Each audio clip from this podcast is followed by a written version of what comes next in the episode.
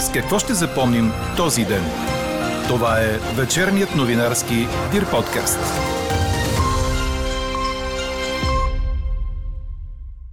Неспособността да вземем политическо решение относно Украина изхвърля България от картината и колкото и авторитети да се опитват да ни убеждават, че съюзниците ни от Европейския съюз и НАТО имат доверие в нас, не е така.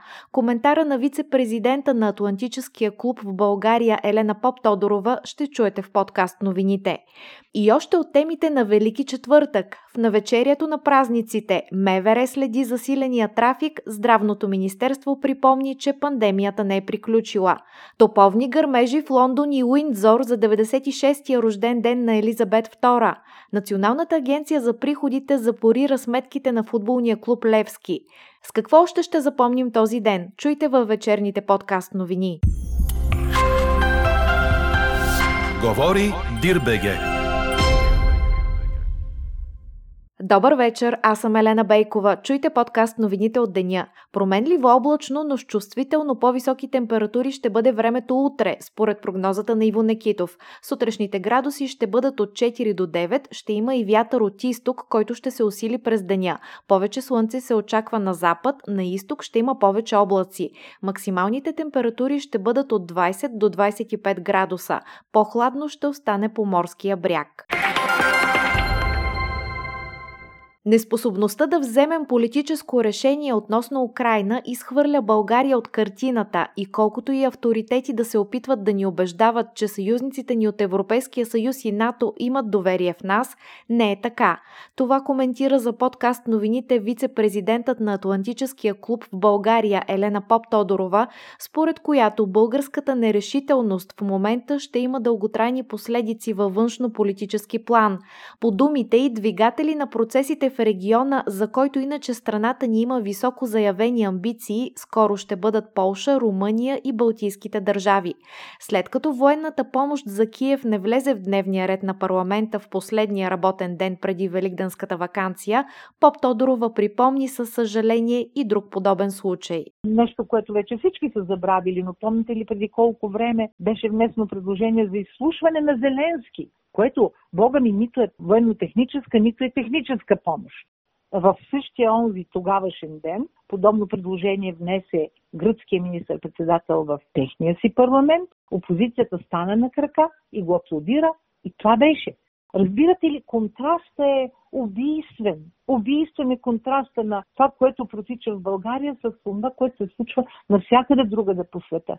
И сега вие ме питате какво значило техническо решение. Ми може път да нямат отверки да си развиват електрическите кружки. Знам ли какво е техническа помощ? Целият коментар на Елена Поп Тодорова ще чуете в края на подкаст новините, заедно с резултата от днешната ни анкета. Разбрахте ли каква техническа помощ може да дадем на Украина? А депутатите не гласуваха разглеждането на проекто решение за помощ за Украина на днешното си заседание заради липсата на доклад на парламентарната комисия по външна политика, предаде БНР. Различни предложения се чуха в началото на заседанието, след които да се разгледа само проекто решението на Продължаваме промяната, което предвижда предоставяне на техническа помощ за защитни цели. В крайна сметка различните искания не бяха подложени на гласуване заради липсващи доклади на външна Конституционната комисия, обясни председателят на парламента Никола Минчев. От Демократична България заявиха, че парламентарната група ще подкрепи единствено предложение, което включва военна помощ за Украина и във вторник ще поиска свикване на коалиционния съвет по въпроса. Няма да приемем поредното натикване под килима на тази тема, заяви от трибуната депутатът Христо Иванов. По-късно пред журналисти той заяви, че Демократична България може да напусне коалиционното управление, ако не бъде прието искането и да изпратим оръжие на Украина. Формацията Комисията настоява в текста да се опомене, че тази помощ е от военно естество. В Комисията по външна политика вчера бе прието да се даде мандат на правителството да обсъди и приложи пакет от помощ, хуманитарна, финансова и техническа, но само за защитни цели. Иванов посочи, че няма да поставя ултиматуми на партньорите в коалицията. А от ГЕРБ отново критикуваха липсата на решение по въпроса. Такава слабост, такова малодушие не бива да съществува в българското управление на държавата, заяви депутатът от ГЕРБ СДС Екатерина Захариева. Пред журналисти в парламента тя изрази несъгласие с възможността за даване само на каски и бронежилетки. Според нея предложението на Продължаваме промяната е нищо не казващо. А в третия ден от посещението си у нас, министърът на външните работи на Украина Дмитро Колеба заяви, че всеки ден, в който страната му не получава помощ срещу руската агресия, умират хора. Той отново посети Народното събрание, за да присъства на изложба под надслов «Стоп на войната в Украина». Според него най-добрият начин войната да спре е да бъде подкрепена Украина, а не да се поддържа неутралитет. Скъпи българи, животът е труден, времената са трудни, а идва моментът, в който трябва да вземем страна и трябва да вземем страната на истината, страната на правдата, каза Колеба. Пред Българското национално радио външният министр заяви, че в дните, в които е бил в България, не е получил ясен отговор дали страната ни ще окаже военна помощ. Попитан какво мисли за каските и бронежилетките, които според президента Румен Радев страната ни може да предостави на Украина, Колеба каза, че те са нужни по време на война, но страната им се нуждае от оръжия.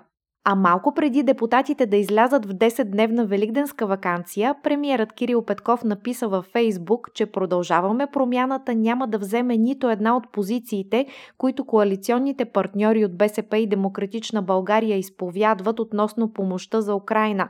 Той заяви, че партията му ще продължи да бъде отговорен политически партньор и ще води активна политика за диалог между БСП и Демократична България, за да има обединение около единна позиция. По-рано председателят на парламентарната група на Продължаваме промяната Андрей Гюров коментира, че в групата има различни нагласи по темата и решението е било да гласуват по съвест. Междувременно столичните общински съветници решиха за втори път, че знамето на Украина ще продължи да стои на сградата на столичната община. Потвърдени бяха още две решения – алея пред сградата на руското посолство да бъде кръстена героите на Украина, а зелено пространство да бъде наречено Борис Немцов, на името на убития преди 7 години руски опозиционер, отявлен противник на Путин. В Украина вице-премьерът Олга Стефанишина обяви, че над хиляда цивилни са погребани в масови гробове в района на Киев. Телата на загиналите са открити в срутените сгради и по улиците на киевските предградия, предава агенция Франс Прес. Германия е готова да достави на Словения танкове собствено производство в замяна на съветските танкове Т-72, които Словения обмисля да предостави на Украина. Със същите съветски танкове разполага украинската армия и може да ги използва веднага, без да е необходимо предварително обучение. За подобна размяна е помолила и Словакия, твърди ДПА, като се позовава на своя информация от правителството в Берлин. Германският канцлер Олаф Шолц обяви, че има възможност за размяна на тежко въоръжение между Германия и съюзниците от НАТО в Източна Европа, които биха могли да предоставят военна техника от съветско производство на Украина. Какво не се случи днес?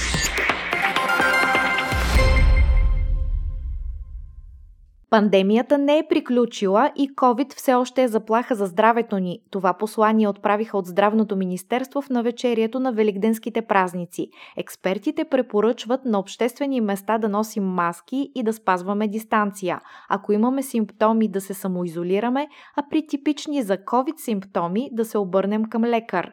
Нека бъдем отговорни, за да се радваме на още много празници с любимите си хора, пише в съобщението на Здравното министерство. Засилен трафик в дните около Велик ден очакват органите на МВР. От ведомството на Бойко Рашков вчера обявиха, че ще следят за кражби, превишена скорост и пожари.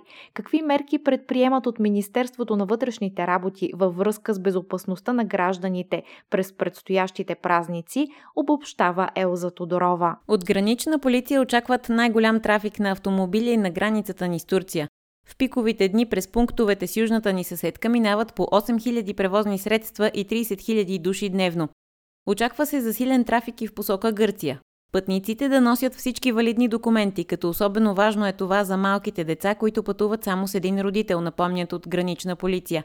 Интензивен трафик е възможен към и от другите съседни страни след отпадането на COVID-мерките. Пожарните служби пък ще следят за безопасността в храмовете по празниците, напомняйки, че най-често запалените свещи са причина за пожари. В първия и в последния от серията почивни дни ще има повече пътни полицаи, които ще подпомагат по-бързото излизане и влизане в големите градове.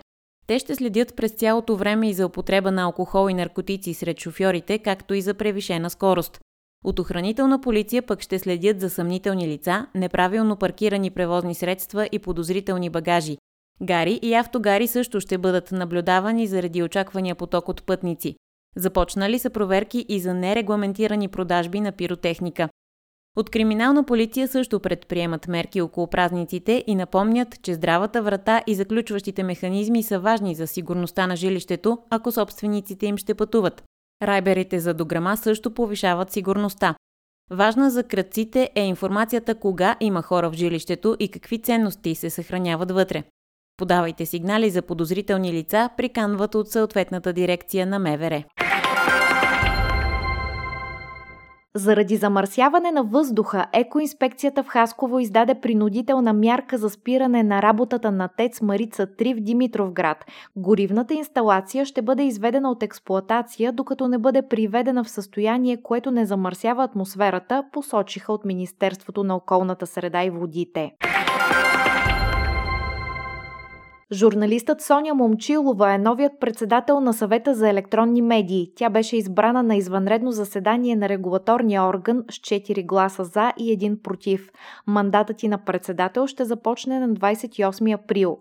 Междувременно от Министерския съвет обявиха, че за първи път ще има конкурс за избор на председател на Националния статистически институт. До сега председателят се назначаваше. Конкурсната процедура вече е обявена. Срокът за подаване на документи е до 16 май. Кандидатите трябва да представят концепция за развитието на дейността на института, както и документи, доказващи професионалния им опит. Четете още в Дирбеге!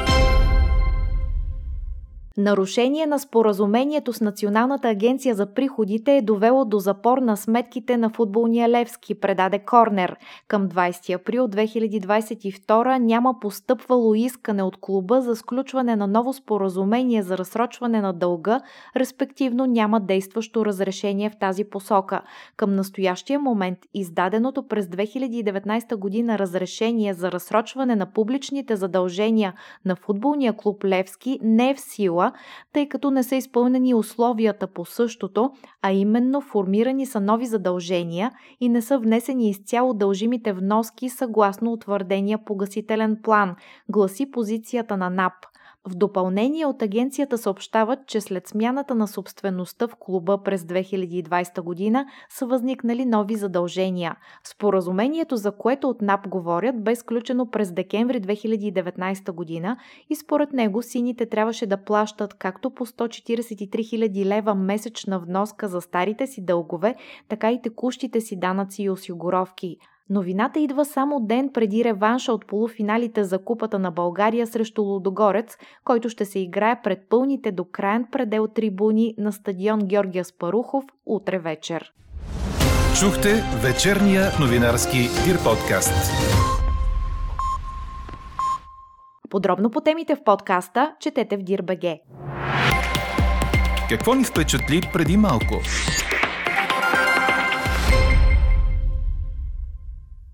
Кралица Елизабет II беше почетена с топовни гърмежи в Лондон и Уиндзор за 96-я й рожден ден, а военни оркестри свириха Happy Birthday в нейна чест, съобщиха световните агенции.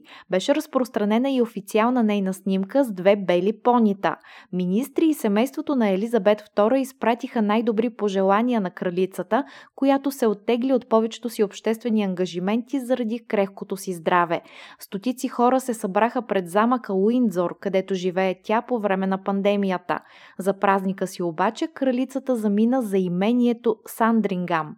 Производител на играчки пусна на пазара кукла Барби, посветена на кралицата. Тя е облечена в рокля от слонова кост с синя лента и носи подобие на сватбената и диадема. Елизабет става кралица на Великобритания и повече от 10 други държави, включително Канада, Австралия и Нова Зеландия през 1952 година. Каква я мислехме, каква стана.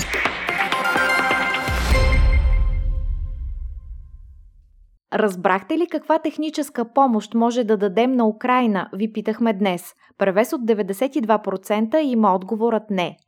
Може би Украина няма отвертки да си развива електрическите кружки, така иронично коментира вчерашното решение на външната парламентарна комисия вице-президентът на Атлантическия клуб в България Елена Поп-Тодорова. Демонстрираната нерешителност поставя политически белек на страната ни, който ще остави дългосрочни следи, смята тя. За събитията от последните два дни с Елена Поп-Тодорова разговаря Елза Тодорова. Войната навлезе във втора фаза, както някои определят. От сутринта се твърди, че Мариупол е под руски контрол. Какво всъщност означава това за развоя на събитията там? Вижте, това се вписва в плана на Путин за осигуряване на пълен контрол върху Донецки и Луханск и разбира се сухопътната връзка с Крим. Така че не е изненада военното внимание на руските военни сили на Кремъл към Мариупол. Критично важен обект и поради тази причина толкова усилия се съсредоточават именно тук. Многозначително и решението на Путин от тази сутрин да промени атаката, нападението на града, убийственото зануляване, заличаване буквално и на жителите, с една не по-малко жестока постоянна обсада. Всички казват, че тази втора фаза ще е и по-убийствена, и по-кръвопролитна, по-жестока. И може би тук вече го виждаме най-ярко, най- най-картинно. Смятам, че поради стремежа на Украина да защити своите и своята земя, ще продължи усилието на украинските военни части веднъж да дават отпор, да разбият кръга окупацията на Азовския отряд или както там се нарича. Всички, които са намерили убежище на територията на Азовския завод, а това са и военни и цивилни. Това би могло да стане единствено с много добра военна сила от страна на Украина. Но така го виждам, съсредоточаване веднъж на военните действия в Мариупол, около Азовския завод и същевременно, разбира се, продължаване на бойните действия в Донецк и Луханск. Докъде ще успее Русия да стигне или съответно да не стигне. Тревожен, но и не изненадващ е отказът на Русия. Трайният, той е последователен отказ на Русия от действителни преговори.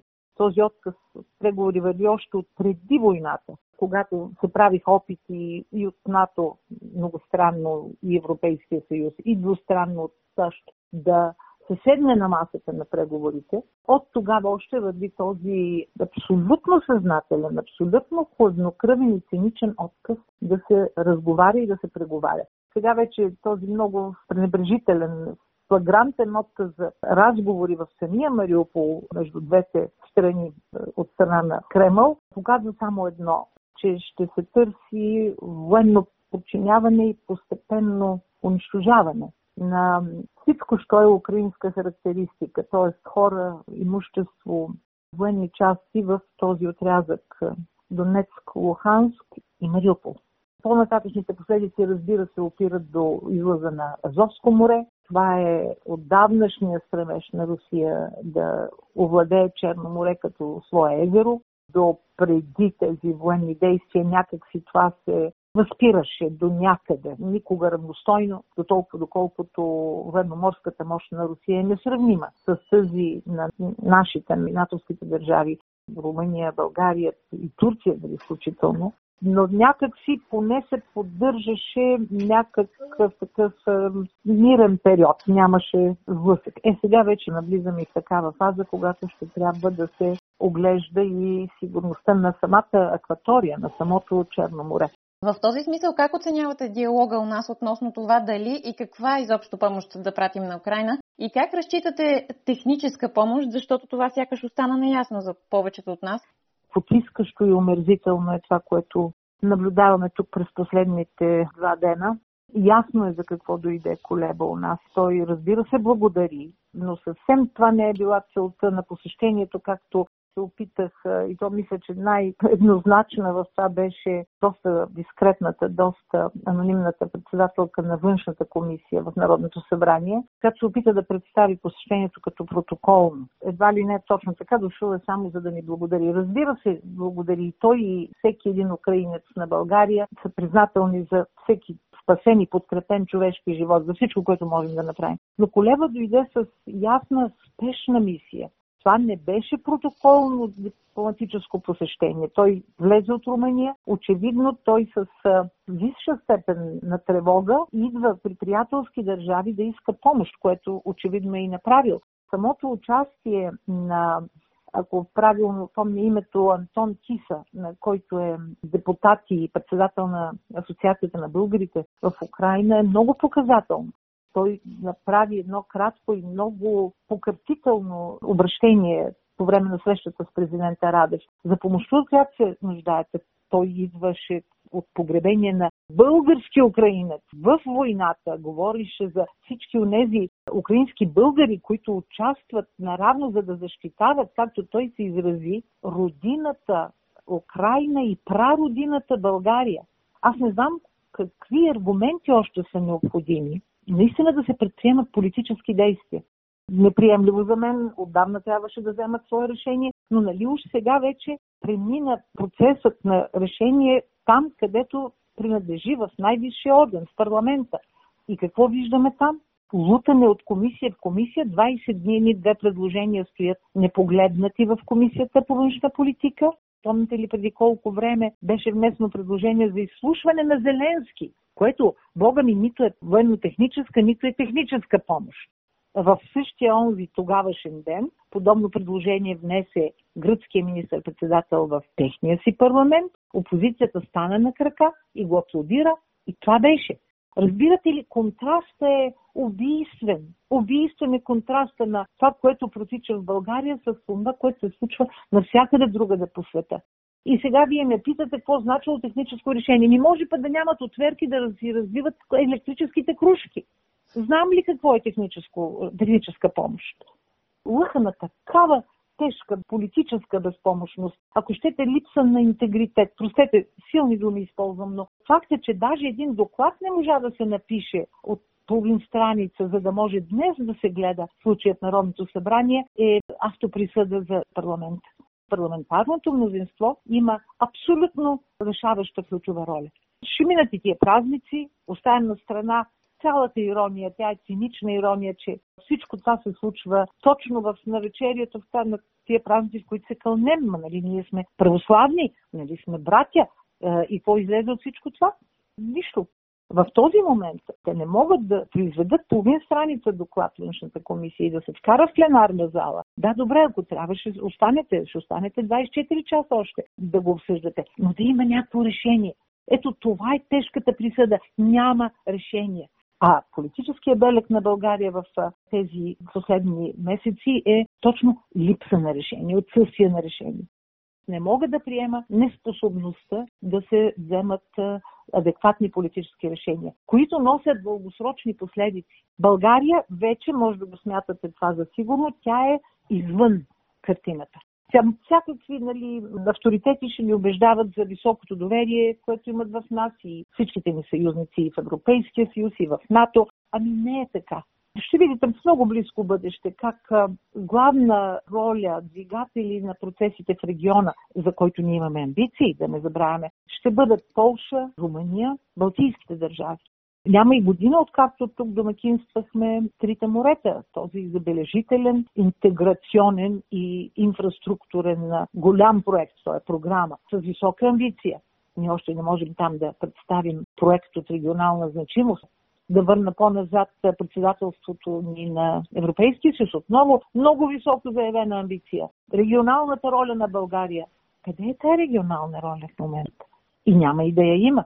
Последиците ще са дългосрочни и съдейки по вътрешната картина, практически необратими в обозримото бъдеще. Така приключва днешната ни анкета. Светли празници и до нови срещи в началото на следващата седмица. Слушайте още, гледайте повече и четете всичко в Дирбеге.